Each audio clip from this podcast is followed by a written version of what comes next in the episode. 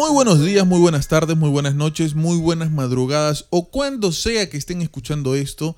Y sean todos bienvenidos a una sesión más de Habla Pablo, el podcast del pueblo en su sección, la más aterradora de todo el mundo, de más de 35 países llamada... Quique, ¿cómo se llama?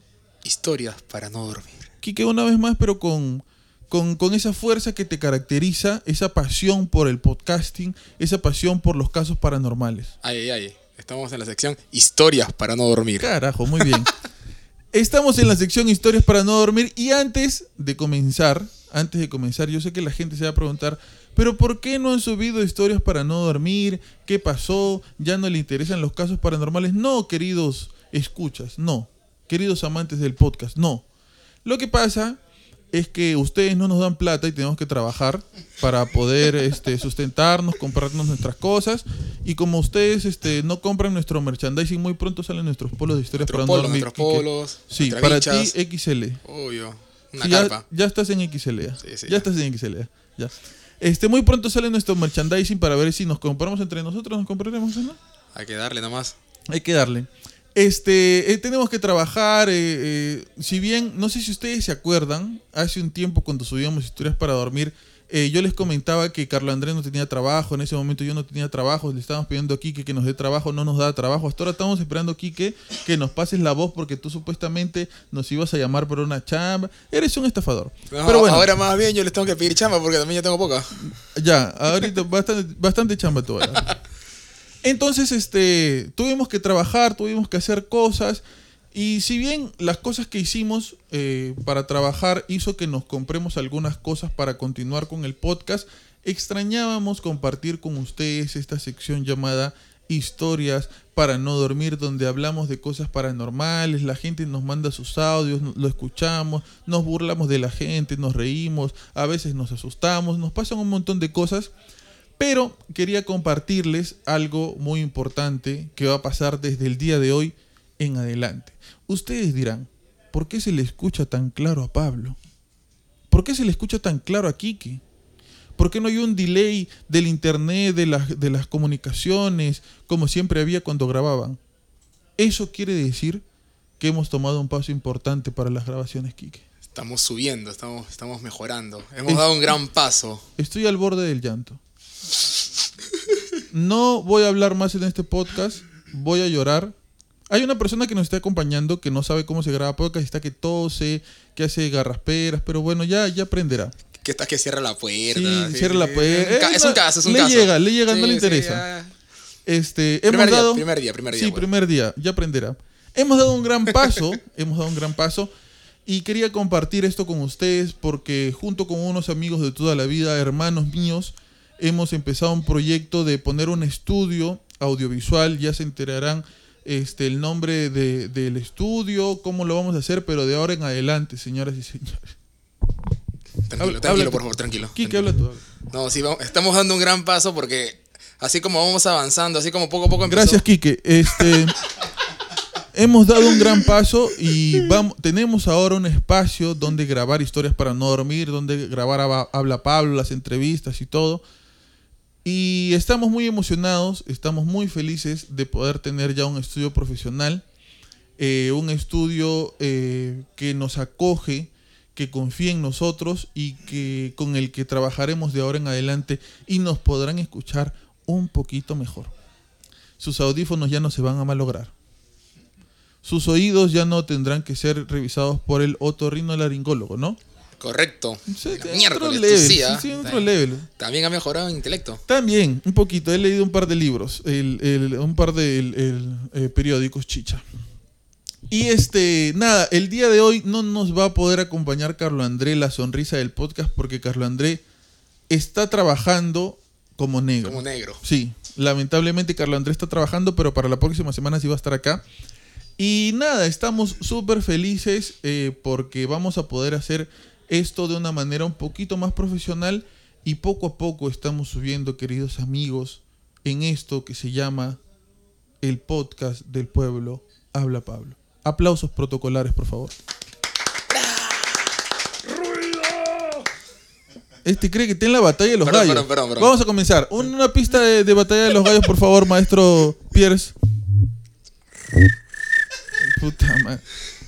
Bueno, vamos a contratar a otro maestro. Sí, muy pronto va a venir un maestro que toque el teclado. No, nada. Nos está acompañando y seguramente nos acompañará en todas nuestras transmisiones un hermano mío que va a ponerle un toque de lo suyo a nuestro podcast. O sea, vamos a tener música en vivo en el podcast. Por ejemplo, yo le voy a decir algo así. Mira, ustedes se van a dar cuenta de la rapidez y de lo bonito y de lo profesional que es este señor. Mira, maestro, tócame algo triste, por favor.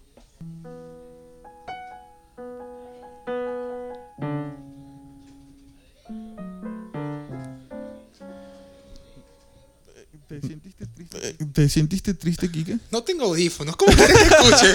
¿Cómo quieres que escuche? ¿Ah? Soy el único que no tiene audífonos. Ah, okay. Muy pronto audífonos para Quique. También, pues ya. Por favor, colabórennos. Colabórennos, pues. Mándenos donaciones para los audífonos de Quique. Hay que abrir nuestro Patreon. A ver, ya. Yo sí lo escucho y la gente lo va a escuchar, que es lo más importante. Eso fue su música triste. Ahora, una música alegre.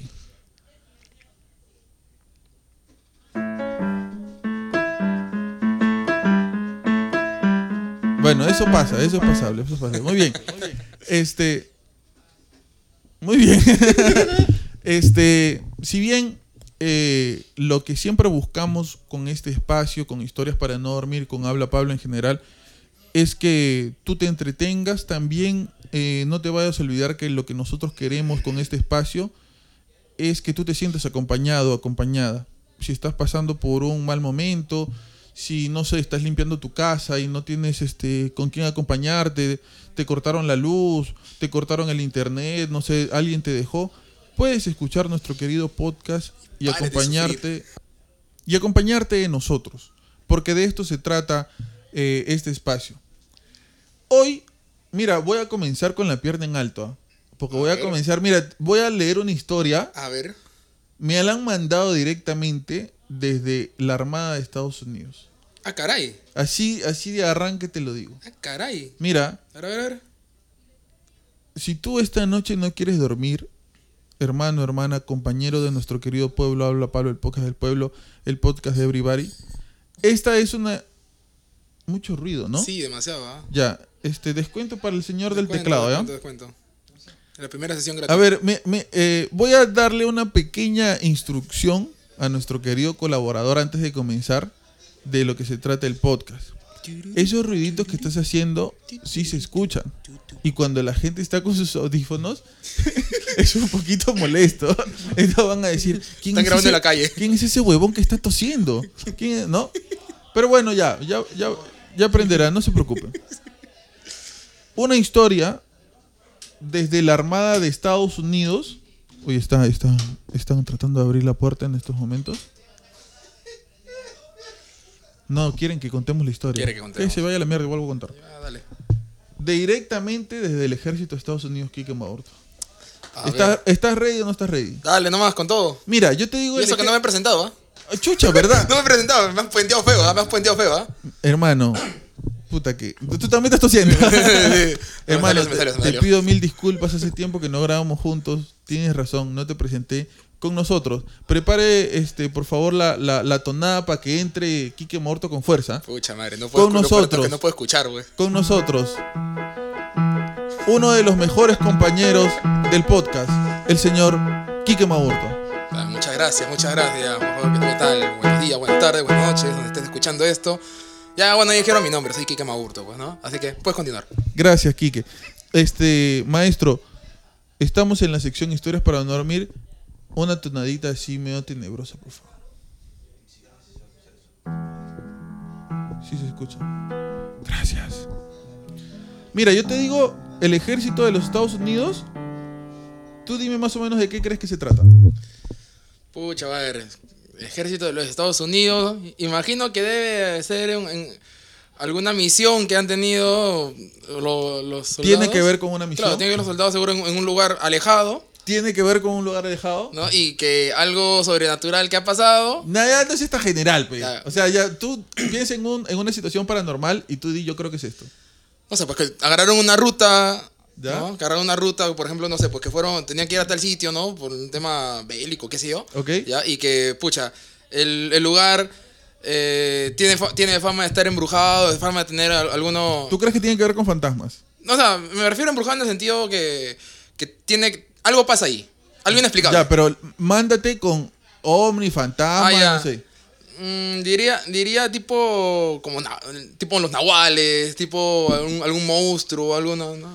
Quique Maburto tiene que ver con algo con eso, ¿ah? ¿Sí? Sí, te me has cagado, creo que tú le has leído primero. Pero bueno, aquí leo el relato. A ver. Ojo, pestaña y ceja.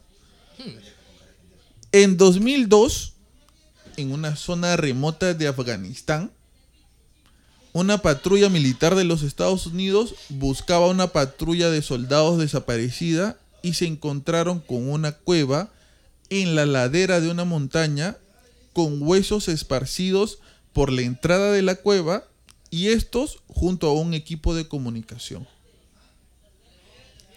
De repente un hombre salió de la cueva, pero no era cualquier hombre. El hombre medía de 3.5 metros a 4.5 metros de altura. Tenía barba roja, cabello largo y rojo, piel clara, 6 dedos en las manos y 6 dedos en los pies, y 2 hilares de dientes. Un miembro de la patrulla corrió hacia él y comenzó a disparar, pero el gigante lo atravesó con una lanza. El resto de la patrulla comenzó a disparar. El gigante recibió muchos impactos, pero aquel ser seguía desafiándolos. Entonces decidieron dispararle en la cabeza y al final cayó. La criatura fue llamada el gigante de Kandahar. Un helicóptero se llevó el cuerpo del gigante después de envolverlo en una red. Uno de los soldados declaró que ese extraño hombre pelirrojo tenía 6 dedos en las manos y 6 dedos en los pies. Los soldados elaboraron un informe, pero los altos mandos les ordenaron reescribirlo para evitar mencionar que se trataba de un gigante. El piloto del helicóptero que se llevó el cadáver comentó que le habían ordenado recoger una carga especial y que las cámaras no estaban permitidas. Era un hombre muerto muy grande, tanto que apenas cabía en la plataforma del helicóptero. Pesaría alrededor de 1.100 libras, unos 500 kilos, afirmó el piloto. Además, corroboró los detalles que les había mencionado los otros soldados. Este tema de la gente grande, de los gigantes, es algo que... O sea, cuando nosotros hablamos de los temas paranormales acá, hemos escuchado historias de algo que se parece a un chupacabras, hemos escuchado a gente que habla acerca de fantasmas, hemos escuchado a extraterrestres, y a mí me parece, bueno, es algo que hasta ahora no entiendo, a mí me parece que es algo que no encaja una cosa con la otra, ¿no? O sea, el tema paranormal como que es muy diverso y como que no tiene que ver, porque imaginemos, que esto haya existido, que esto haya sido así, un tipo gigante. ¿Cómo podemos enlazar la historia de un tipo gigante con la historia, por ejemplo, de esa señora que nos contó que vio como un chupacabras en una playa, ¿te acuerdas? Ya, claro. ¿Cómo podríamos enlazar algo así? ¿Cómo podríamos darle algún sentido a este tipo de historias que encajen entre ellas? A veces son muy aislados, en verdad. O sea, sí, demasiado aislados. O sea, es como también el relato de la que tú decías, de la vampira. ¿Era bruja o vampira? La mujer vampiro de Barranco. La mujer vampiro de Barranco también, pues, ¿no? Uh-huh. La mujer vampiro de Barranco. O si no, también de esa vez que nos contó, pues, ¿no? Del fantasma del hotel que está por el centro de Lima. Claro, exacto. ¿No? O sea, como que no... Son demasiado aislados a veces, ¿no? Claro, como que no nos da el chance como para enlazar una cosa con la otra, ¿no? Porque, o sea, si quieren escuchar la historia de la mujer vampiro de Barranco, es la entrevista que le hacemos al señor Carlos Valle, periodista de investigación, que casi nosotros ni hablamos, ¿no? No, se lanzó. Él habló todo el podcast, pero fue súper interesante porque era historia tras historia tras historia. Y, por ejemplo, para comentarles una de las que habló él, Él dijo que una vez estaba regresando a casa, él vive en el Callao, y no había carro para que lo acerque mucho más a su casa, y se bajó por el Real Felipe, ¿ya?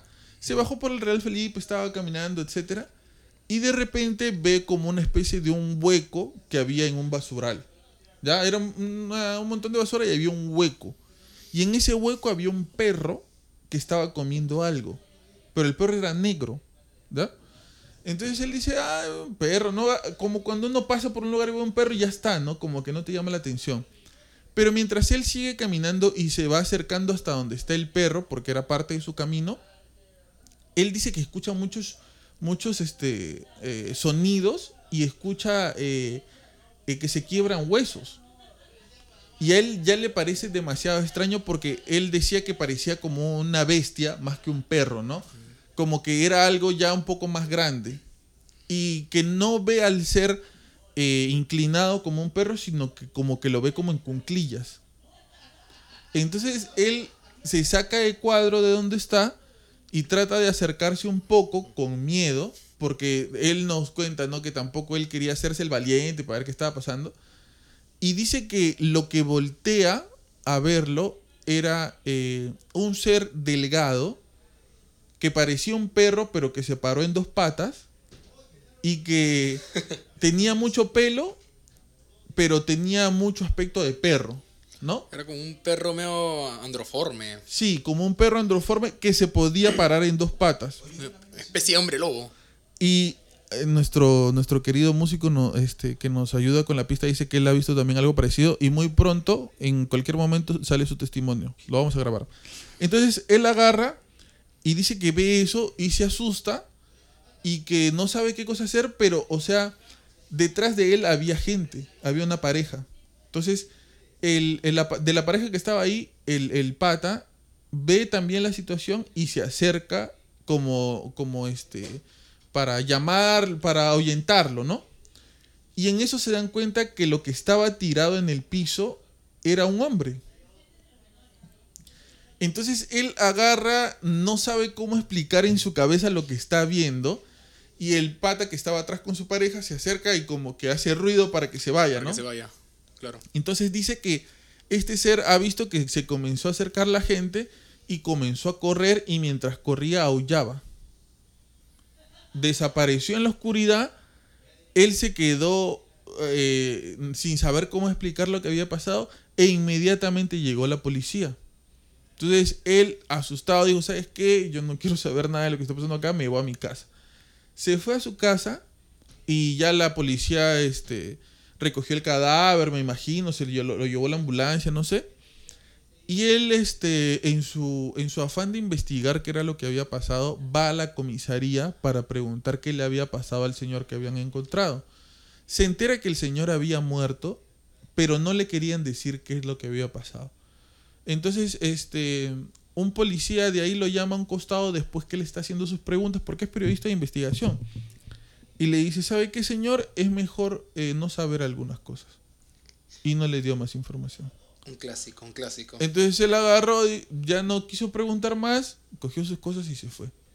Y ese es el encuentro del que él habla del hombre lobo. El hombre lobo, era el hombre lobo. Que él vio un hombre lobo. Porque, o sea, tú escuchas esa historia, puedes creerla o no, pero si te toca darle un nombre, ¿qué dices que es?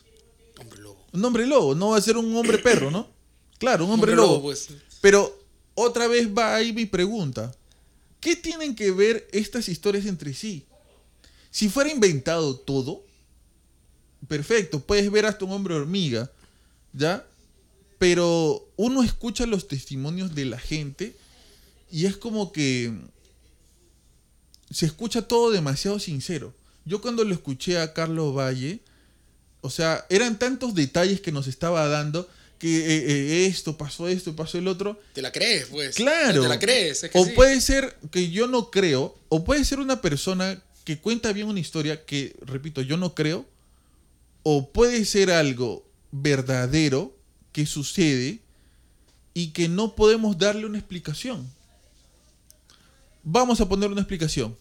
¿Qué explicación le darías a lo que vio Carlos Valle con A ver, ¿qué explicación le daría? Pucha, por la manera que lo contó, en verdad, que es como tú dices, ¿no?, que es bien detallosa. Pucha, la única explicación que podía decirte es que, no sé, pues haya visto algún... Bueno, que lo que lo mata ahí, para poder decir que quizás ha sido algún carnívoro que ha estado por ahí, que haya atacado, es que dice que se paró en dos patas, pues. Sí. Ahí es lo que...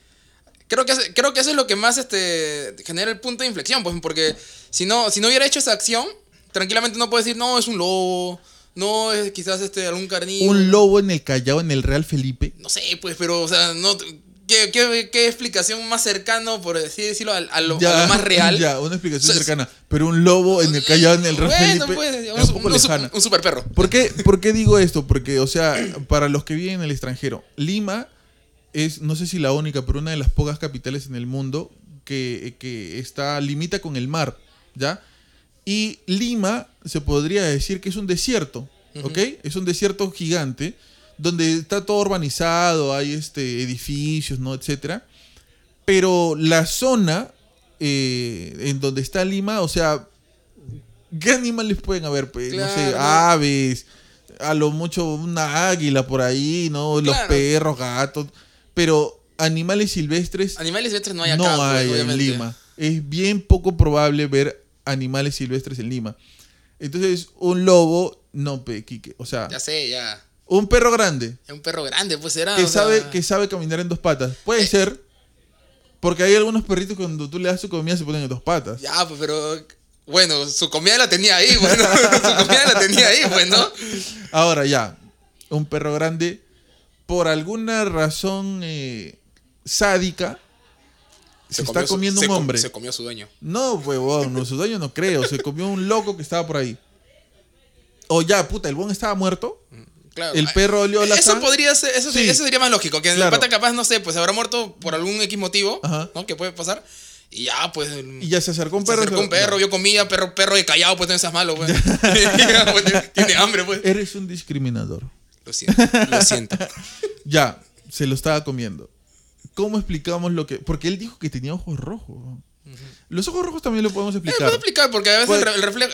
Sí, el reflejo. Bacán. Pero ¿cómo explicamos lo de las dos patas? Las dos patas, pues. Las dos patas que... Creo que dijo que se retiró en dos patas, ¿no? Creo que dijo que se paró en dos patas, pero como que quería enfrentarlos, se le acercó en dos patas, pero cuando yo creo que huyó corriendo en cuatro. En cuatro, ya. Sí. No me acuerdo bien esa parte, pues. No, porque, pucha, en dos patas, pues.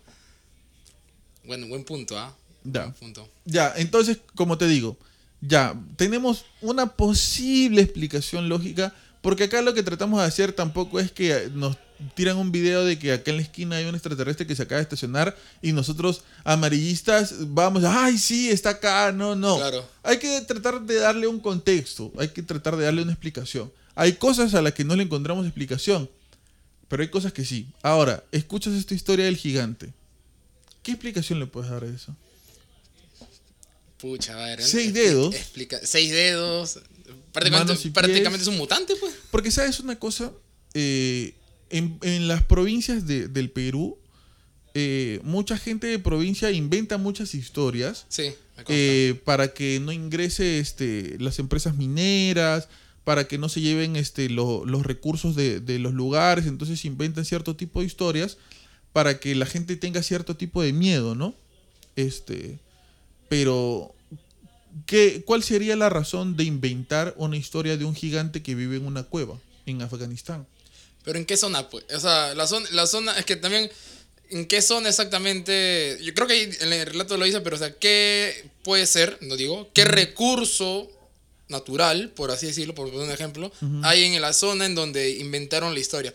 Porque obviamente también a veces, como tú dices, ¿no? Puede ser una estrategia para, ¿sabes qué? No entren acá porque puta, se van a... Pero mira, yo entiendo, si vas a inventar una historia, que inventes que es un tipo grandote, que tiene ya, ponte, 6 dedos, etcétera. Pero ¿cuál sería el fin de inventar que tiene 2 pares de dientes? Como un... ¿Qué cosa tiene 2 pares de dientes? Un tiburón, ¿no? Hasta 3 creo que tiene, pero claro. Pero obviamente al decir, pues tiene 2 pares de dientes, es una cochinaza de como 3 metros, o sea, es una figura imponente que da miedo y que obviamente Soy sincero, o sea, tú ves a una persona sin ir a tan al, o sea, sin ir con algo sobrenatural. Uh-huh. Te vas a mechar, tú ves un pata de 2 metros que te quiere golpear, ¿tú que le vas a parar la mecha o la piensas? Yo lo beso. Bueno, ya. Bueno, pues ya. Bueno, no, claro, o sea, la piensas, pues. Claro, o sea, obviamente al poner una figura imponente que da miedo, que sabe que si te lo mechas hasta que te saca la mugre y te va a matar, obviamente es para generar temor y que generar, o sea, que las personas o los polverinos al que estén bien por ahí no estén, pues, ¿no? Que uh-huh. se alejen. Voy a leer otra historia. Con este temato, Quique Maburto. A ver. Y a la gente que me está escuchando. No viaje en camión por carretera. No, viaje. Escucha. Bueno, bus camión. Mira, esto me la manda y quiero mandarle un saludo porque le dije que ya le iba a mandar un saludo, pero como hace tiempo no grabamos historias para no dormir, no le pude mandar el saludo. El señor se llama Pedro. Lo etiquetamos. Sí, se llama Pedro. Se me fue su apellido, pero se llama Pedro. Y es de... para hablar del contexto. Tú sabes que yo siempre cito en esta sección del podcast, y es una inspiración para esta sección, al doctor Anthony Choi. Yes. El doctor Anthony Choi organizaba, por la pandemia ya no se pudo, una vigilia en Chilca. ¿Ya? Vigilia paranormal le llama él. ¿Por qué en Chilca? Porque al parecer en Chilca hay bastantes de estos eventos paranormales. Y supuestamente dicen que ahí nomás en el mar de Chilca hay una base extraterrestre. Ya. Ahí me pasó algo locazo que yo lo subí en el podcast. Se llama Vigilia Paranormal, en donde yo vi, o sea, todos vimos una luz que creíamos que era un extraterrestre. Te juro que casi me orino en los pantalones. Me caí en un hueco. Mira, me habré caído tan fuerte que mis pies, yo los he visto acá en mi cabeza. La mierda. Loco, me he caído de tal manera que los vi a cabo. Oye, tú, yo grabo el sonido y la gente grita. Bueno, ahí explico qué fue lo que pasó con las luces. Pero es alucinante, se llama Vigilia Paranormal. Chilca. Sí. Vamos para Chilca, familia. Entonces, este pata Pedro, hicieron un grupo en WhatsApp de la gente que fue y me incluyeron. Y este pata Pedro es parte de este grupo paranormal, de la Vigilia Paranormal del Dr. Choi. Así que le mando un fuerte abrazo, un saludo. Y gracias por mandarnos esta historia, que la voy a compartir a continuación. Dice, esto me lo contó mi tío que era camionero. Él viajaba siempre a la selva central y en uno de sus viajes lleva a 2 amigos de la infancia para que conozcan la selva. El viaje era todo normal, pero más o menos pasando ya la Oroya, así de la nada se les apagó la radio. Eran como las 3 de la madrugada. Y para más sorpresa, ya no se cruzaban con ningún carro. La pista estaba completamente libre. No sé si tú te acuerdas que nosotros grabamos un Historias para no dormir con la historia de un amigo mío que tuvo en la Panamericana Sur una especie de bucle temporal. Claro, sí. Que pasó por el mismo lugar una y otra vez. Que parecía que no terminaba. Y se le apagó, o sea, las luces de la carretera se apagaron. Estaba todo oscuro. Y él pasó, estaba conduciendo y decía, no, bienvenido a Chincha. Ah, ya estamos cerca, ya. Maneja media hora más, bienvenido a Chincha, ¿no? Y él, ¿qué? Ah, bueno, será, pero no es que hay varios carteles Chinches grandes. Bienvenido a Chincha. Ha pasado como 5 veces y otra vez veía bienvenido a Chincha. Y él dice, ¿qué? Y estaban pasando por el mismo lugar una y otra vez, po. Alucinantote. La historia es larga. Pero ahorita estoy invitando a que escuchen, se llama Bucle Temporal, creo que se llama ese episodio, ¿no? Bucle Temporal, el pata nos manda su testimonio. Ah, es alucinante porque él no sabe y ese día nos ponemos a discutir porque Carlos Andrés decía, no, estaba dando vueltas, creo. Sí, no, espérate, ¿quién decía que no era posible? Él, ¿no? Carlos Andrés. No. Walter decía que... Ah, yo no estaba cuando fue Walter entonces. Walter decía, no, que Chincha es grande. Y Carlos Andrés, su familia es de Chincha. Y Carlos Andrés le dice, mira hermano, yo voy todos los fines de semana a Chincha y tú como mínimo ves un solo cartel de bienvenida a Chincha. No ves más. No, que... Y Walter le refutaba, ¿no? Y quedamos ese día en que Carlos Andrés iba a ir a Chincha. Y le iba a grabar. Y Carlos Andrés fue y solamente le dice, oye, solamente he visto un cartel de bienvenida a Chincha de ida y de regreso. A la miércoles. Y este pata se vio como 5. se le apagaron las luces de la carretera. No pasaban carros por ningún lado. Fue alucinante, pero bueno. Sospechoso. Bueno, por ahí va más o menos este asunto. Continúo. Entonces, uno de los amigos de mi tío le avisó que los carros se repetían como si estuvieran viajando en círculo. Ya estaban casi una hora viajando y no aparecía ningún carro. No aparecía ningún carro ni nada. Mi tío no sabía qué pasaba. Entonces divisaron a lo lejos de la carretera, en medio de la pista, un bulto grande. Y en esos tiempos estaba con fuerza el terrorismo en la Sierra Central. Contexto. ¿Hace cuánto será? ¿30 años? Bueno, si está hablando de terrorismo, son 90, pues.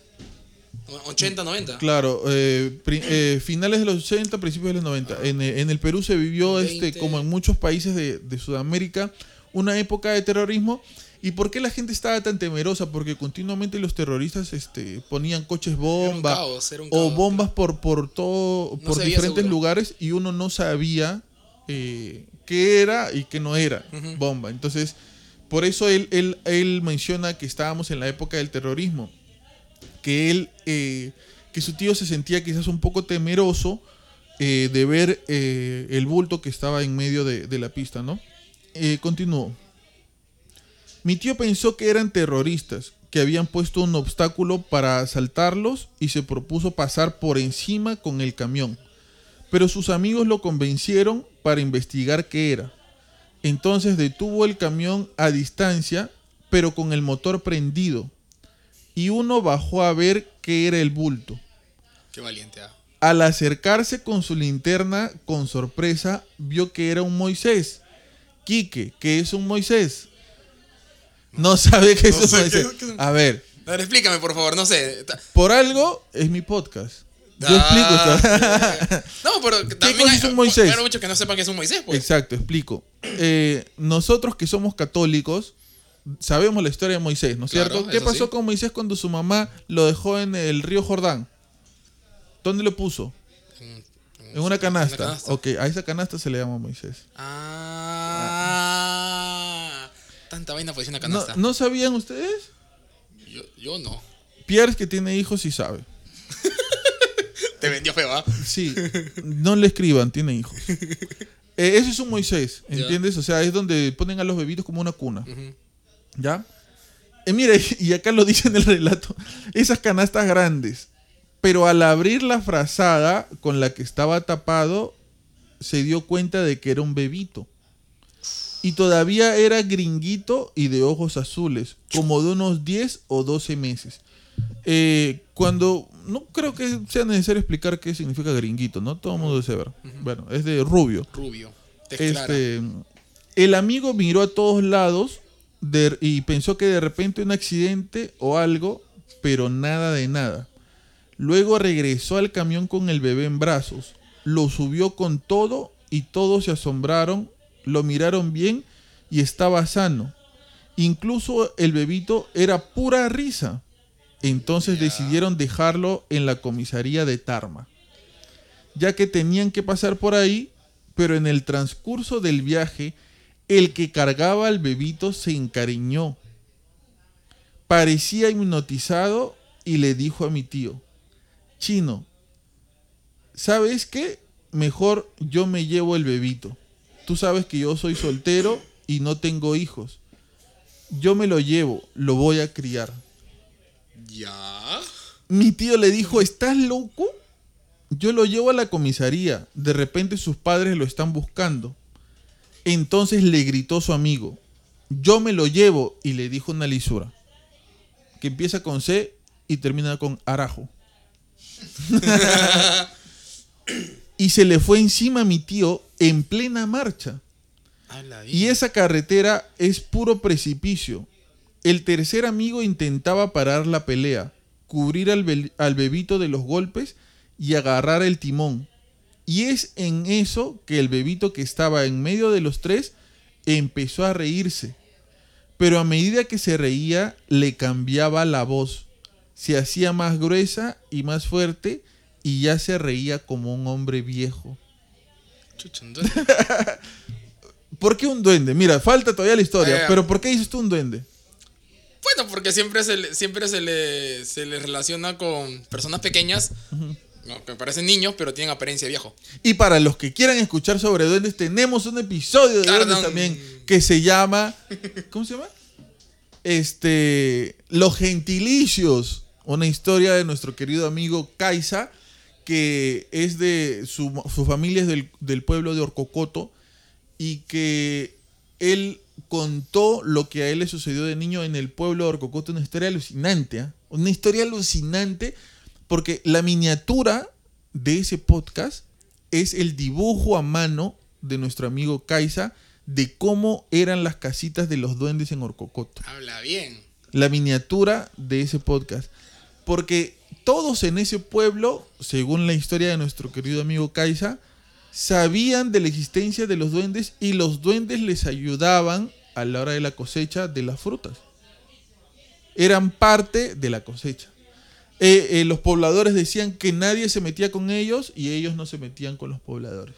Ellos tenían su espacio y su lugar en donde vivir, y los pobladores no construían mucho más allá de cierto lugar porque ahí vivían los gentiles. Sus zonas. Ellos les llamaban los gentilicios. O sea, ¿qué cosa es un gentilicio? ¿Tú sabes qué es un gentilicio? Explica a la gente, por favor. No, una manera de cómo se le dice a una persona de un pueblo. Exacto. Entonces, mira, ¿cuál es la razón de llamarlos los gentilicios? Yo tampoco le porque cuando él me cuenta la historia antes de contarla al aire, cuando conversamos, yo le digo, ¿los gentilicios? Sí, me dice, puta, sí los llaman, que no sé qué. Pero bueno, un gentilicio es su gentilicio de ellos, pues, seguro, algo así. Puede ser, ¿no? Continúo. Sigue, por favor. Mi tío frenó el camión. ¿Les está gustando la historia? Está buena. Musicólogo, ¿te gusta la historia?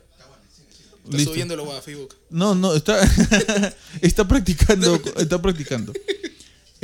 Mi tío frenó el camión y los tres salieron disparados, corrieron como 100 metros y las risas se escuchaban ya por todos lados. Los cerros como ecos... Bueno, está un poquito mal escrito aquí. Ellos solo se persinaban arrodillados. Al cabo de unos minutos la risa desapareció. Hubo un silencio total. Entonces se acercaron cada uno con una piedra en la mano. Puta, le iban a meter más piedra. ¿Ya? Al chibolo le iban a meter más piedra. Pero en el camión ya no había ni Bebito, ni Moisés. Ni Frazada. Nada. Al instante la radio comenzó a funcionar y a lo lejos aparecieron ya las luces de los faros de los camiones y ómnibus que venían en sentido contrario. Se subieron al camión y siguieron su camino, y no se hablaron nada en todo el viaje. Pero mi tío me cuenta que él los miró a sus amigos y todos juntos con él no paraban de llorar. Al año siguiente mi tío falleció. No sé qué habrá sido de sus amigos. Y bueno, agradece la persona que escribió este relato que le contó su tío. Agradece que lo hayan leído, ¿no? Muchas gracias, Pedro, del grupo Vigilia Paranormal. Gracias por mandarnos tu historia. A ver, primeras conclusiones así en caliente, mi querido Quique Maburto. Pucha, esa vaina... O era un duende, era un demonio, pues. Porque incluso modificó la conducta de uno de sus patas, pues, al momento de que se lo quería llevar. Sí, como que la... ¿Cómo se llama esto? Como que lo hipnotizó, como que... No, esto tiene un nombre dentro de la demonología, ¿Lo poseyó? No, ¿lo poseyó? No. Puede ser. Bueno, ya. Continúa. Pero bueno, o sea, esa nota, ¿no? Ahora, siempre tiene que ser en la carretera, ¿no? O sea, esas anécdotas que te encuentras algo en siempre es en la carretera. ¿Y a qué lo atribuyes? O sea, no, o sea, hay muchas historias en todos lados, pero hay muchas historias de carretera. ¿A qué podrías tú atribuir una que a alguien le pase cosas en la carretera? Mira, bueno, en una carretera, incluso algunas historias siento como que también si fuese... Un poco para hacerla ¿cómo se llama esto? La plática, ¿no? O sea, como que hay que, ya, sí, como que claro, hacer la plática, ¿no? Como que, claro. Mira, porque yo, por ejemplo, historias de carreteras también he podido escuchar varias, ¿no? Pero que y siempre son, tienen que ver con o aparición de algo, o sea, que aparece, sea una persona, en este caso apareció un bebé con un Moisés, una flaca, un pata, o incluso, no sé, no, que hay cosas, y luego siempre termina desapareciendo, uh-huh, ¿no? Siempre termina desapareciendo, ¿no? Y que muchas veces como que no queda como una evidencia como palpable de lo que pasó, ¿no? Uh-huh. Por ejemplo, una vez, ¿cómo se llama esto? Me contaron también una historia, estaba compartiendo con un pata de la chamba, y contaba que por mi chamba siempre solemos viajar a cada rato, pues, ¿no? Hacemos viajar tanto para el centro, para la ciudad, en cosas allá. Y a veces también suelen haber esas historias, y la mayoría de historias que había visto, como te decía hace un momento, una ocasión que un pata que era camionero, y la clásica, es un camionero o un transportista, ¿no? Que recogió una flaca, ¿no? Y la flaca tenía como un regalo, una caja, un presente, ¿no? Que se sube al carro, ¿no? Empieza a avanzar. Y para hacerla corta. No te preocupes, continúa con los detalles, no tienes por qué hacerla corta. Ah, ya, bueno. La cosa es que empieza a avanzar el trayecto, ¿no? Y el pata empieza a salir la plática, pues, ¿no? Que empiezan a conversar. Se me dio ahorita que ciudad era, ¿ya? Pero era más que todo en la Sierra de Perú, ¿no? La cosa es que en una parte de la plática la flaca, la clásica, le dice que estaba muerta, pues, ¿no? Uh-huh. La flaca le dice que está muerta y obviamente el pata como que se patea, ¿no? Y cuando voltea, la flaca había desaparecido, pero había dejado la caja. Cuando llega al pueblito en donde supuestamente tenía que llegar, ¿no? Le comenta con sus patas que son transportistas, ¿no?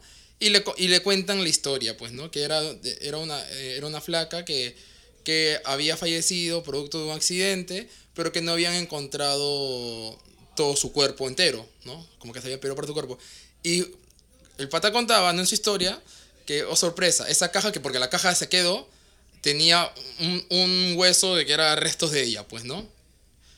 Pero que al final, no sé, o sea, al final supuestamente fue una evidencia palpable, uh-huh, pero cuando el pata volvió, porque era como un transportista, ida y vuelta, pregunta por el paquete que hicieron con eso y le comentaron que, oh sorpresa, había desaparecido, ¿no? Siempre pasa eso, ¿no? Como, uh-huh, que la historia comienza como que aparece alguien, te ocurre el evento y luego desaparece, ¿no? Porque, uh-huh, tú comentas que ahí el niñito y el Moisés desapareció, pues.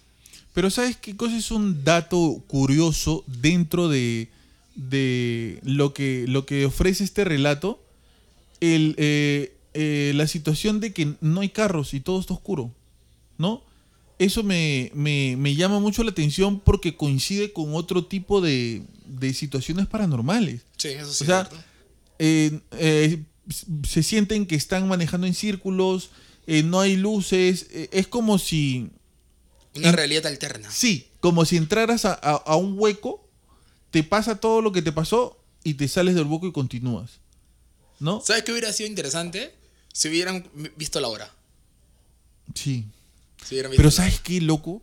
A ti te pasa algo así y uno debe estar tan nervioso, ¿no? Claro. Porque hubiera sido hasta alucinante que lo graben, ¿no? Uh-huh. Bueno, en ese tiempo no había teléfonos con cámara, ¿no? Pero... si hubiera sido alucinante que se grabe la situación, pero ¿sabes qué? Y acá va un poco mi teoría, no sé si te acuerdas acerca de las dimensiones. Yo creo, bueno, por lanzar un dato dentro de mi teoría que en algún momento me gustaría compartirla con el doctor Choi, yo creo que la razón, por ejemplo, por la cual nosotros no podemos grabar extraterrestres o ovnis, las naves, a pesar de la tecnología que tienen nuestras cámaras, es porque yo creo que pertenecen a otra dimensión. A una dimensión superior. Sí, claro. Y está tan adelantado su dimensión que nuestras cámaras no podrían captar algo así. Es como si un ser de dos dimensiones tratara de grabarnos a nosotros.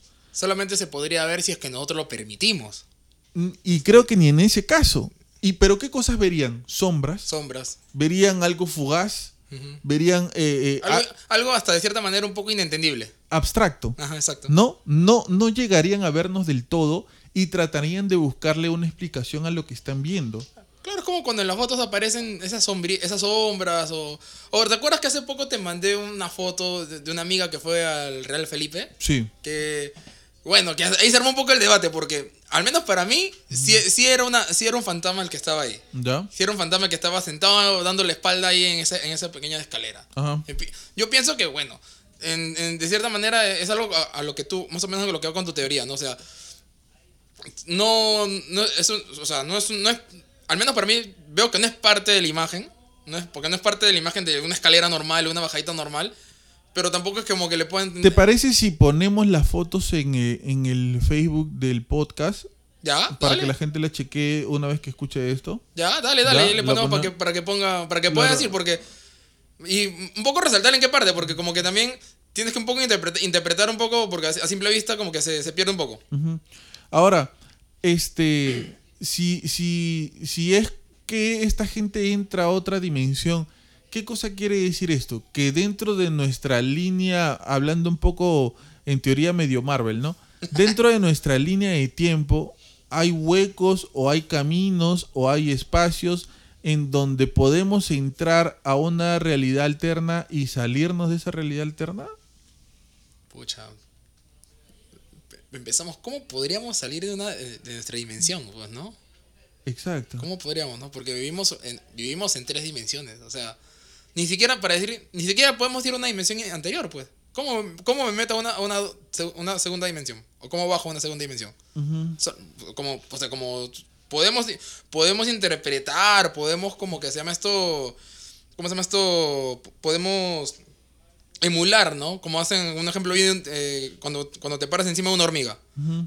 Podemos emular que podemos hacer ver a la hormiga cómo se vería una segunda dimensión y todo eso, pero nosotros literal no podemos entrar. Claro. ¿No? Así que, ¿cómo sin siquiera podemos retroceder una o querer avanzar otra? Bueno, y pienso que incluso hasta podría pasarle también a un ser de dimensión superior algo similar, ¿no? O sea, quizás sería más fácil para él. Claro, sería, como digo, puede tratar de emular y manifestar un poco, pero como que entrar netamente nosotros. Pero ya, mira, llevándolo por el tema religioso, entonces. ¿Nosotros creemos en un Dios, en una deidad que está en otra dimensión? En teoría tendría que estar en superior, pues, ¿no? Entonces tendríamos que decir que lo envuelve una dimensión. Entonces no sería omnipresente, ni omnipotente, ni etcétera. Ya. Entonces, todo lo que nos han dicho es mentira. ¡Ah, la miércoles! ¡Chavales! No, o sea, claro, porque, o sea... Es como cuando alguien dice, ¿no? Y una vez me explicaron esto hace 8,000 años, que la gente se equivocaba cuando decía que Dios es bueno porque es muy poco para Dios. Dios no es bueno, Dios es la bondad, ¿no? Entonces decir que nosotros creemos en seres que están en otra dimensión sería encasillarlos dentro de un universo de dimensiones que alguien mucho más grande que ellos controla. Uh-huh. ¿Por qué? Porque según la teoría de la existencia de Dios, está la teoría de que todo tiene un origen, de que algo comenzó por algo, de que lo que sucede es en relación a una acción que se tomó previamente. Claro, como esa teoría de la pelota botando en una habitación. O sea, hay una pelota botando en una habitación, pero no es que exista sola la pelota botando en la habitación. Alguien tuvo que haber tirado la pelota para que esa pelota rebote en la habitación. Una primera acción, pues. Exacto. Y eso nos hace seguir retrocediendo hasta la existencia de Dios. Que es la primera acción, por así decirlo. Que es la primera acción, la primera energía. Uh-huh. Pero si... Es que para mí, creo que lo más probable es que vivamos en dimensiones. Pero si fuera así, ¿cómo explicamos en esa situación nuestras creencias? Claro.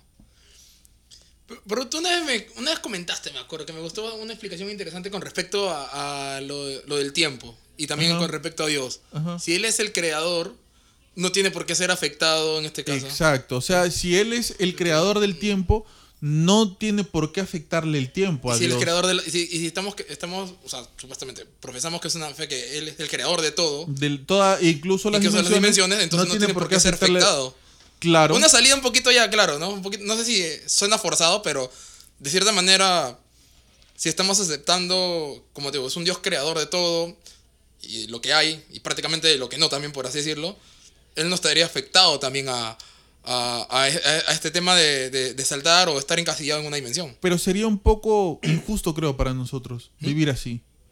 ¿Cómo? Me parece que sería injusto un poco para nosotros vivir así. O sea, vivir sabiendo que hay realidades alternas de nosotros. Claro, claro, que o no sea, podemos llegar. Que, o sea, que como, bueno, no sé si es recomendable citar a lo que está haciendo Marvel ahorita con el tema de las películas, pero una vez conversábamos, no sé si te acuerdas, que a veces las películas nos van adelantando de qué se trata nuestra historia. Claro, claro. ¿No? Y como que nos preparan para algo que puede suceder. Si es que es así, y una sola decisión nuestra hace que se abra un camino o una ramificación de un tiempo, y por el otro lado, por ejemplo, yo decido hoy que ya no hago más podcast nunca más en mi vida. Uh-huh. Y se abre un camino hacia mí en adelante, pero otra versión de mí dice no, yo voy a seguir hasta el fin de mis días y continúo haciéndolo, y sale la variante Pablo II. Claro, o sea, ya ahí hablando un poco de lo que hace Marvel saldrían variantes, ¿no? Pero ¿no sería un poco injusto para nosotros tener versiones diferentes de nosotros que tomaron otras decisiones? Estamos filosofando fuerte, ¿ah? Es que me parece un poco injusto. Uh-huh. Porque si el futuro, según nuestra religión, no está escrito, nadie sabe qué va a pasar en el futuro, de alguna manera nuestro futuro no está escrito, pero tenemos diferentes futuros. Y sería por eso que no está escrito. Claro, son muchas variables. Demasiadas. Porque cada decisión es una variante de tu tiempo. Uh-huh. Claro, claro. Eso me parecería muy injusto. O sea, yo me sentiría menos importante para un ser creador. Me sentiría como que una decisión más que una persona que decide por su vida. Me sentiría una opción más. Una opción más. O sea, quiero ver cómo le fue a Pablo cuando se rapó el cabello por acá, pero quiero ver cómo le fue a Pablo cuando se dejó el cabello largo por aquí. ¿Entiendes? Claro, claro. Sí, pucha. Ahí me agarraste, ¿eh? Ahí sí ya. Ahorita que acabas de mencionar esto de las películas que dan premoniciones, ¿no? ¿Has visto lo de Facebook hacer lo que van a hacer también de manera virtual? Sí. Me recuerda a la Matrix. Es que mira, yo lo decía, y mira, te lo comparto para que lo escuches tú también, Pierre, saber qué te parece. Yo les decía a ellos en algún momento, en alguna conversación, ¿no? ¿Tú te imaginas una persona? No es por encasillar a cierto tipo de personas, pero este es el ejemplo que me imagino puede ser diferente, ¿no? ¿Tú te imaginas una persona poco sociable, ¿ok? No tiene muchos amigos, casi no tiene amigos, se va al colegio, a la universidad, donde sea, le hacen bullying, lo molestan, vamos a poner por algo, por su gordura, ¿ok? Es obeso, es gordito, y lo molestan con su gordura, lo joden, etc. Y su único refugio son los videojuegos. Ahora que está mucho más de moda, peor. Se encierra en su cuarto, juega, etc. Casi todo el día. Sale para comer, para ir al baño o para hacer alguna diligencia que tiene que hacer. ¿Ok? ¿Tú te imaginas esa persona en un futuro, en Estados Unidos, que las personas durante mucho tiempo el Estado las mantiene cuando no trabajan, ¿no es cierto?, que tiene la opción de ser conectado a su videojuego tipo Sims, donde en su videojuego él puede ser lo que se le dé la gana, puede ser un héroe, puede ser un rey, puede ser un guerrero, nunca muere, a cada rato uno revive en los videojuegos, no muere nunca, y que el videojuego tenga la capacidad de no apagarse y que tú estés conectado 24/7, o sea, PlayStation evolucionó y te dice, ¿sabes qué? Te voy a regalar la experiencia de tu vida. Ya no va a ser con tus lentes de realidad virtual. todo tú vas a estar en realidad virtual. Vamos a meterte en una silla en donde te vamos a conectar una sonda donde puedas hacer tus necesidades. Te conectamos un suero para que no te mueras de hambre y tú puedes estar 24/7 en esa realidad. No hay necesidad que salgas de tu casa. No hay necesidad que tengas amistades en tu colegio, esas amistades que te hacen bullying, que te joden, que te tratan mal. No hay necesidad que hagas eso. ¿Tú crees que una persona así no atracaría pagar todo su dinero para hacer algo así? Y eso, Pierre dijo que sí. ¿Y eso a qué te recuerda? ¿No es algo parecido a la película de Matrix? ¿No es gente conectada sin su consentimiento a una máquina que los hace vivir una realidad alterna? Porque la evolución de ese ejemplo que estoy dando sería que nazcan los bebés o sea, el papá diría, no, es mi hijo y yo hago lo que quiera con él y yo decido que él esté también en el videojuego, pues puta, para toda su vida. Que no sepa quién es. Yo voy a decidir quién va a ser, ¿no? Y entraríamos en el mundo de lo alternativo, de las consolas, de los videojuegos, pero a una escala apocalíptica, pues. O sea, nadie viviría ya su vida. Nadie no tendría ni la libertad de vivir, por así decirlo. Todo el mundo viviría conectado. Pues el futuro es ya. Claro, o sea, no sé, yo quisiera ser en un juego un asesino que va a la Casa Blanca, etcétera, y lo podría hacer y podría huir. Puta, ¿tú has visto cómo en los juegos de San Andrés los universos son inmensos? Claro. Y tú puedes ir a donde tú quieras. Free Fire, también. Claro, o sea, claro. Me parece que para ese tipo de cosas la imaginación es infinita. Y me parece que lamentablemente hacia eso apuntamos. A eso apuntamos, ¿ah? A vivir en una realidad alterna. No, y eso apuntamos porque... Claro, yo vi esa noticia bien suelta, ¿no? Eso lo de que Facebook también... Facebook no, va a hacer también de manera su realidad aumentada, pues, ¿no? Uh-huh. Y obviamente... Ya, una cosa es videojuegos, pues. Uh-huh. ¿No? O sea, ya San Andrés, GTA, ¿no? Ya que tenga sus 32 gigas de mundo. No, Minecraft, uh-huh. Que puedes tranquilamente... Tiene la extensión de... Según había leído, tenía la extensión de Australia. El último mundo más grande tenía la extensión de lo que es Australia. Pero estamos hablando de un coloso como una red social así, pues. Uh-huh. O sea, imagínate como, o sea, y estamos hablando ya no solamente de interactuar entre jugadores, no estamos hablando de interactuar de manera global con gente. Así que creo que sí, estamos en esa dirección, ¿ah? Estamos en esa dirección. No me sorprendería que ya lo que tú mencionas, bueno, no sé si sea tan literal, ¿ya? Pero de que sí haya acá en un futuro personas que quieran entrar a este mundo, a esta realidad virtual, ¿no? Pero ya lo hagan de una manera prácticamente 24/7, pues, ¿no? No me sorprendería, en verdad. Yo creo que lamentablemente sería algún tipo de escape para la gente que no encuentra respuesta, ¿no? Que no encuentra... O sea, antes se hablaba mucho de las enfermedades, del cáncer, de una cosa, otra cosa...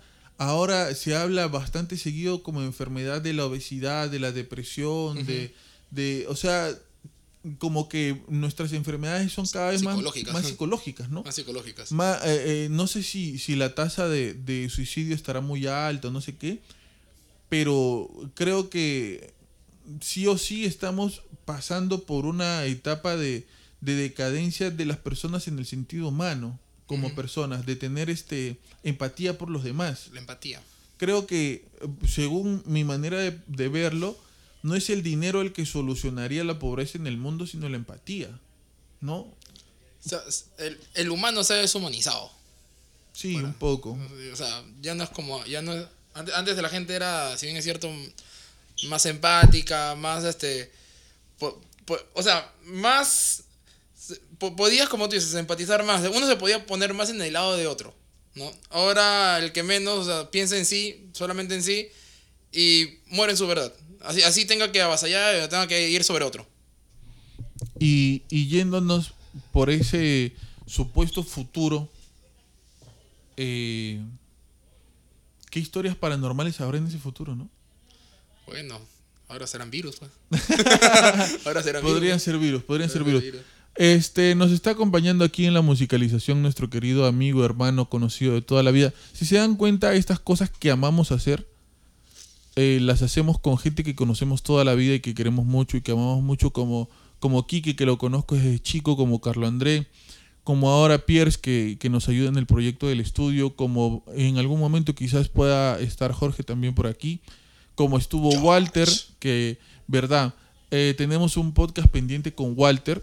Walter estuvo lamentablemente en UCI, en unidad de cuidados intensivos por COVID, y creo que sería interesante hacer un podcast conversando con él sobre lo que vivió.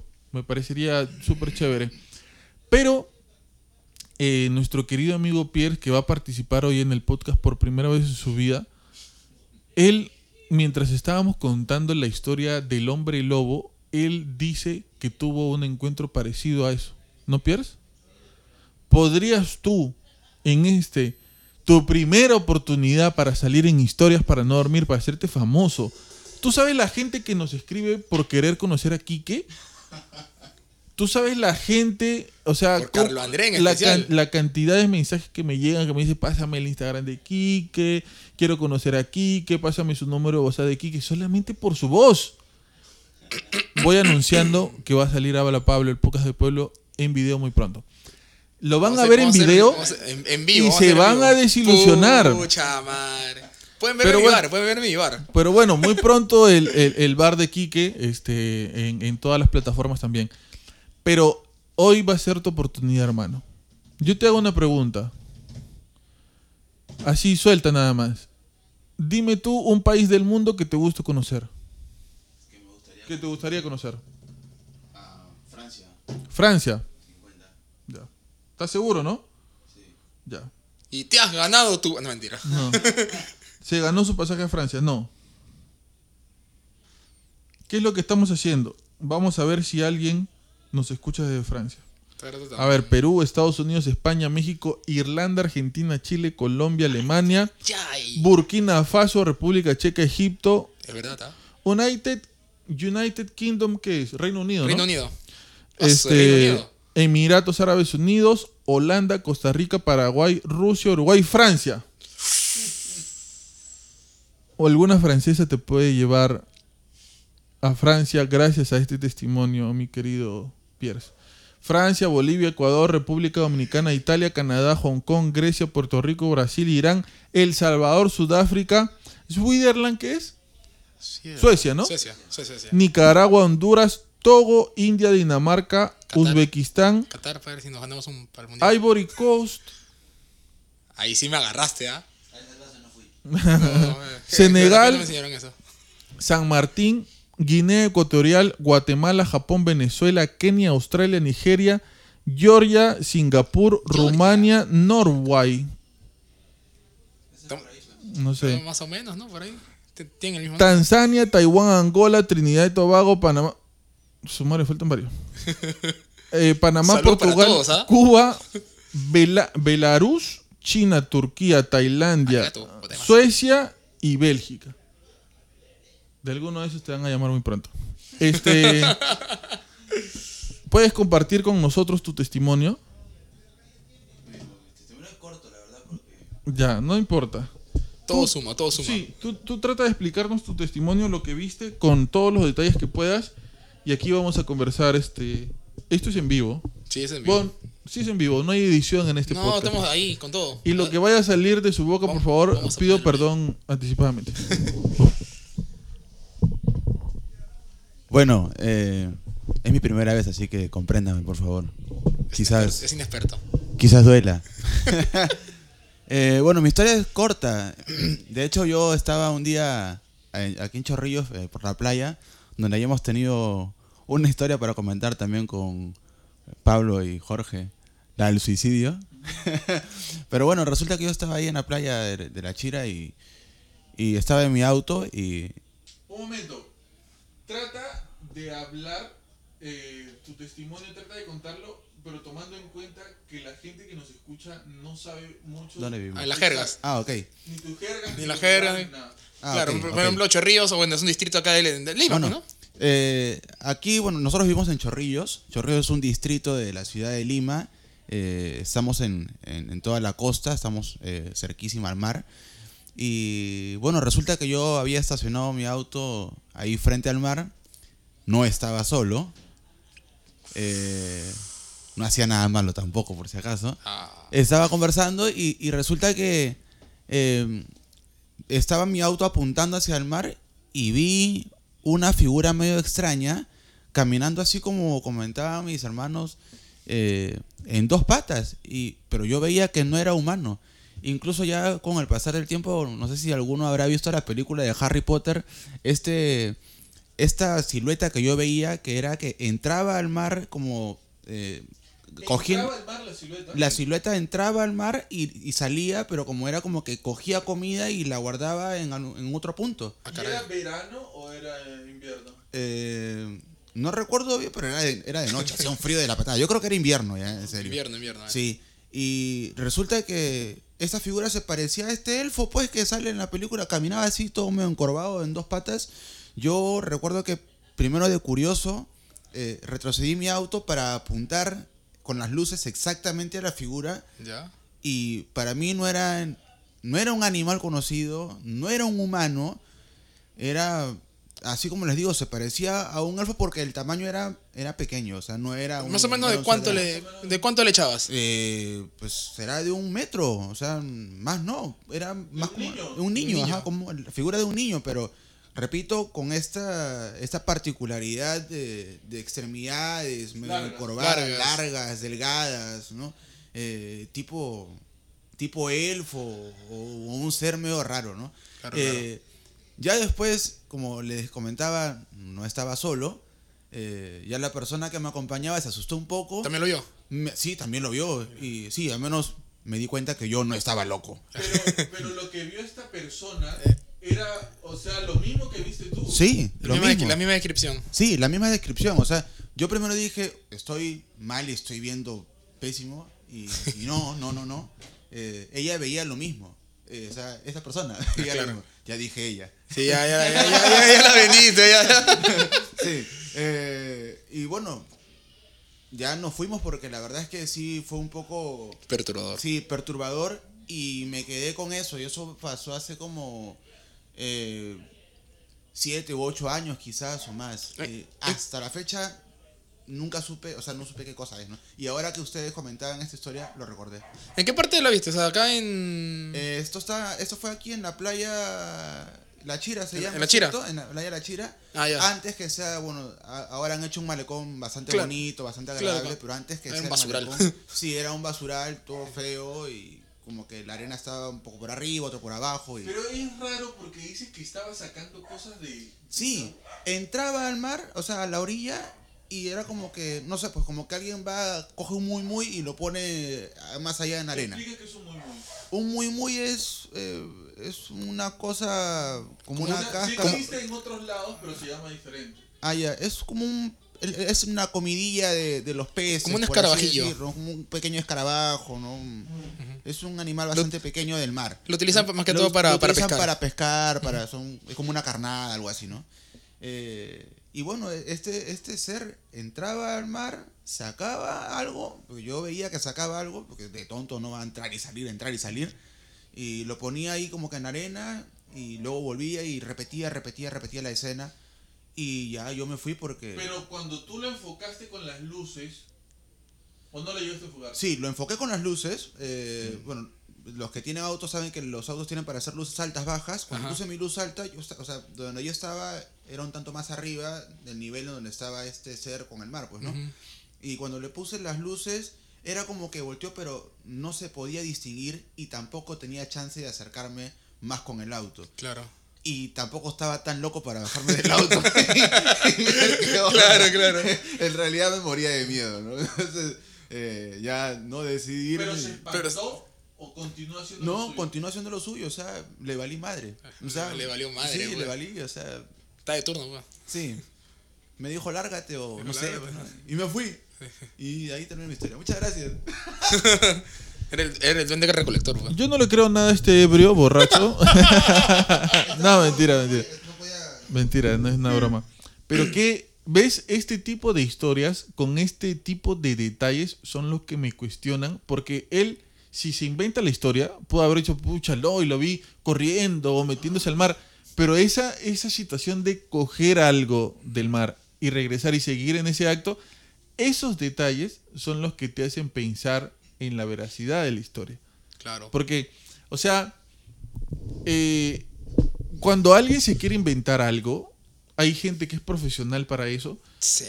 Pero uno nota, siento, bueno, al menos me pasa a mí, no sé si le pasará a ustedes que están escuchando esto, uno siente la preocupación, los nervios, la angustia de la persona que lo contó cuando lo vivió. Cuando lo vive, pues. ¿Qué explicación lógica y después explicación paranormal, Quique, para ti? Pucha, como estaba hablando de la Chira hace años, ¿no? Sí. Hace años, y cuando era un basural, un recolector. De un metro.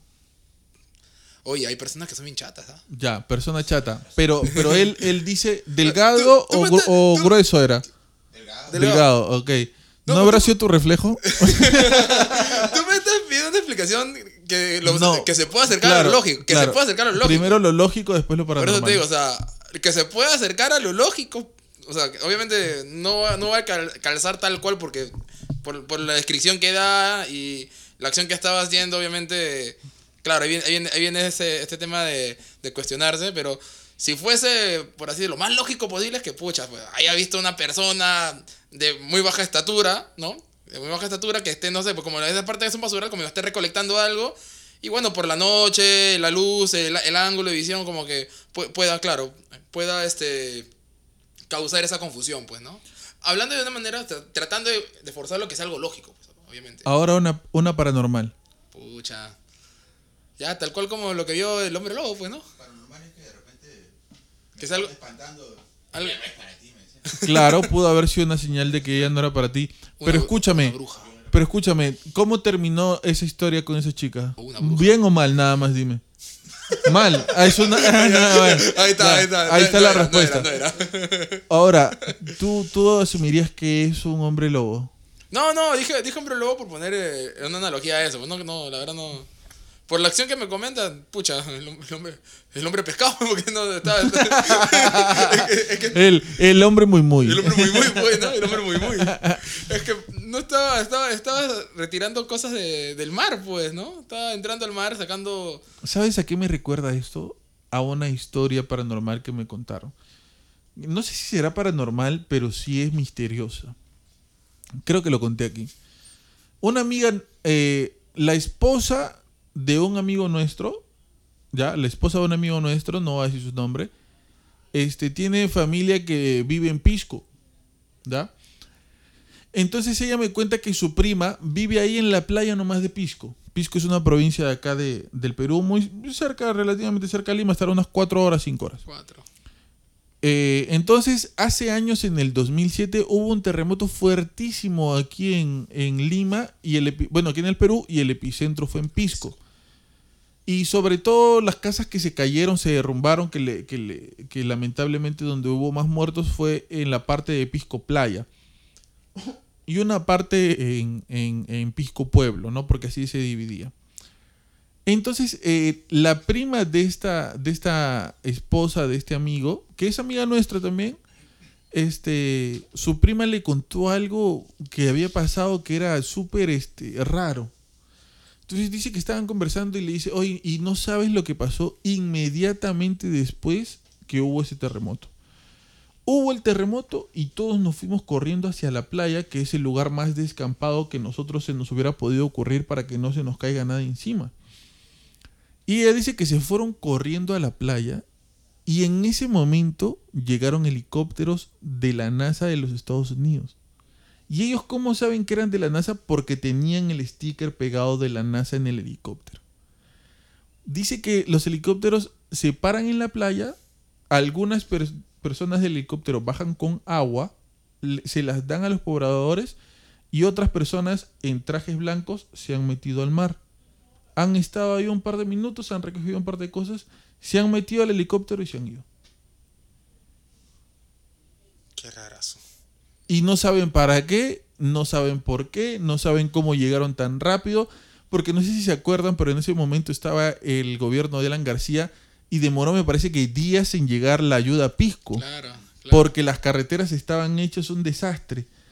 Estos señores de la NASA llegaron Ponte media hora después del terremoto. Pero no llegaron a ayudar, precisamente. No llegaron a ayudar. Dieron un par de botellas de agua, se metieron al mar a hacer fururu farará, a sacarle algunas cosas, regresaron a los helicópteros y se fueron. ¿Qué marca de agua era? ¿Ah? ¿Qué marca de agua era? Ketty. Ah, changos. ¿Has tomado? No. Ah, ya. Ya pronto vas a tomar. Yo qué usé. Agua del mar era. Agua de Missouri. Ah, alucinante. No tiene nada que ver con lo que contaba Pierce, pero me hizo recordar esa historia, ¿no? Yo, ¿sabes lo primero que pensé? Hay esa teoría de la conspiración que habla de que en Estados Unidos hay torres de energía, uh-huh, de electricidad, que envían energía a la atmósfera y eso rebota en algún lugar del mundo y eso hace que cause fenómenos climatológicos. Ya. Que algo así pasó en Haití. Como la película esa. Hay una película. Vamos a conseguir un micro para la otra semana, ¿ya? Un micro más. No, el micro es lo que no es una interfaz de cambio. Ya. Ya, ¿como cuál película decías, Pierce? Esa que sale, la del niño holandés, en lo que en Estados Unidos ellos crean, o sea, van a la estación espacial y controlan, por así decirlo, los fenómenos climatológicos. Te juro que no he visto esa película, pero me imagino que debe ser algo así. Entonces, el nombre, a ver, búscame el nombre para que la gente lo vea. Pero eso fue lo primero que se me ocurrió. O sea que, pero ya, por más que tengas el helicóptero más veloz del mundo, de Estados Unidos a Pisco, no la haces en media hora con helicóptero. No, pues ni fregando. Estaban acá, pues. Estaban acá, ya, hecho. Y si estaban acá, ¿qué hacían acá?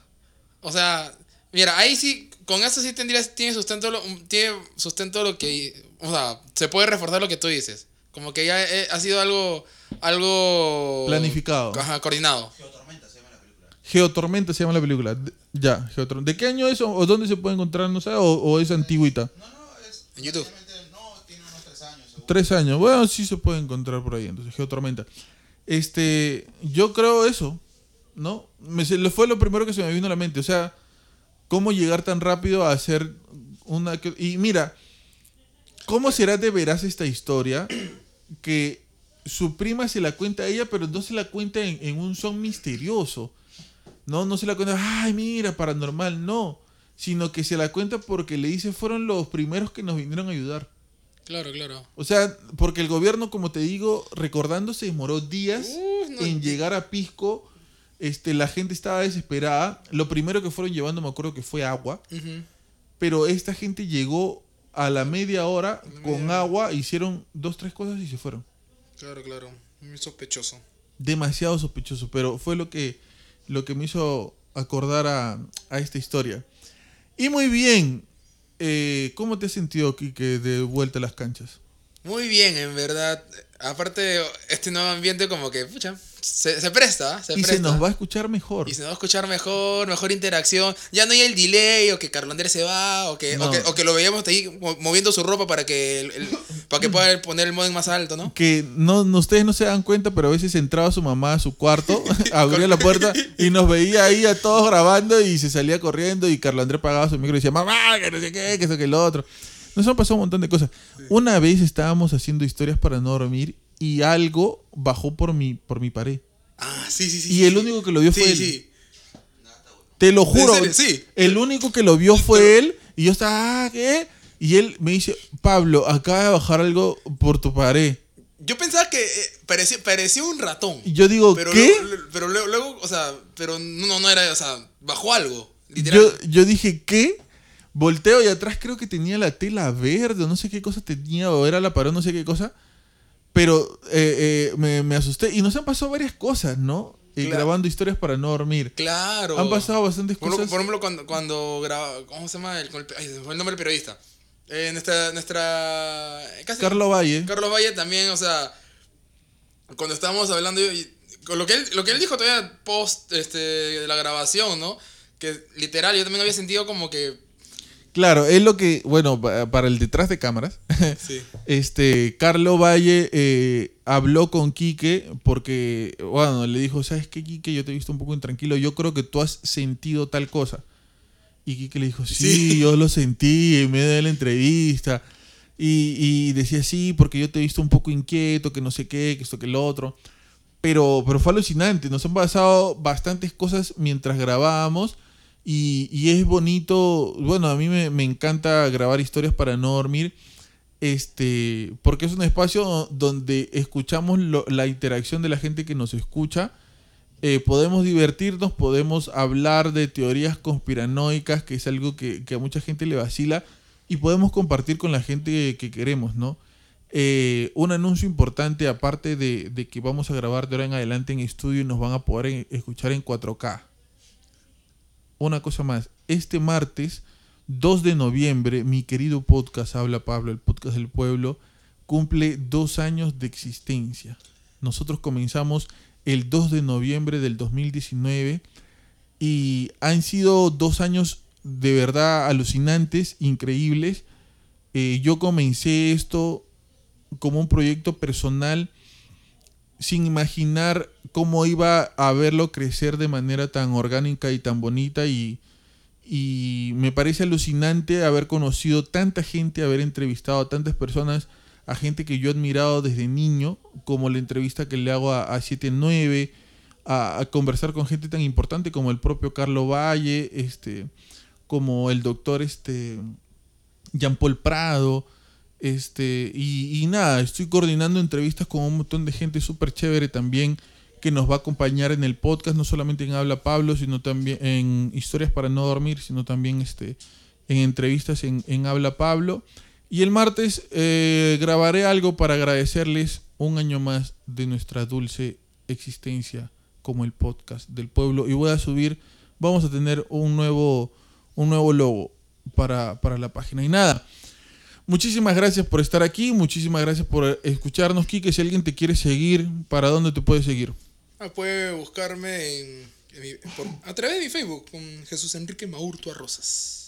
Vamos a estar subiendo las fotos de la amiga de Quique para ver si ustedes ven un fantasma. Yo no veo ningún fantasma. Yo no veo ni sombras, weón.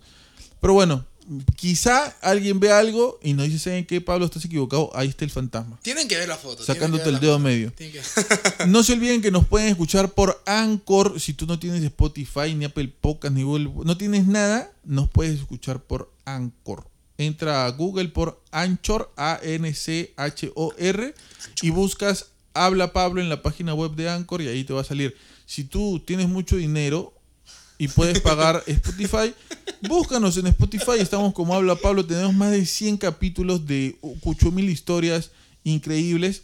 Puedes buscar. Si eres millonario y tienes tu iPad, búscanos en Apple Podcast, porque también estamos en Apple Podcast como Habla Pablo, en Google Podcast y en todas las plataformas existentes donde se escuchen podcasts. Muy pronto vamos a estar en YouTube. Van a poder ver nuestro cacharro, van a poder ver cómo nos reímos, cómo nos vacilamos, cómo le decimos a Pierre que no haga bulla mientras estamos grabando. Van a ver absolutamente todo, porque vamos a comenzar a grabar desde el estudio con una bonita cámara GoPro que nos va a donar nuestro querido amigo Quique Maburto. Aplausos protocolares, por favor. Quique. Gracias, Quique. Así empiezan los buenos proyectos, Quique. Te lo he dicho. Así empiezan los buenos proyectos. Y nada, muchísimas gracias. Pueden encontrarnos en Facebook como Habla Pablo. Pueden encontrarnos en Spotify como hablapablo.podcast. Pueden encontrarnos en Twitter, donde hago encuestas súper chéveres como Habla-Pablo. Y nada, síganos, compártanos, dennos like.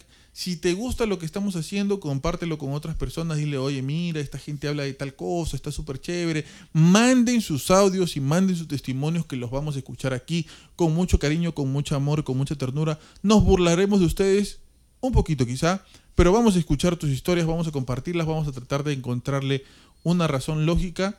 Y no te olvides... ¿Qué fue eso, Pierre? Se escuchan tus sonidos de COVID toda la noche, todo el podcast se escuchó. Primera y última vez, no apareces más. No se olviden de compartirnos y acompáñate de nosotros, así como nosotros nos acompañamos de ti. Esto fue Habla Pablo. Hasta luego.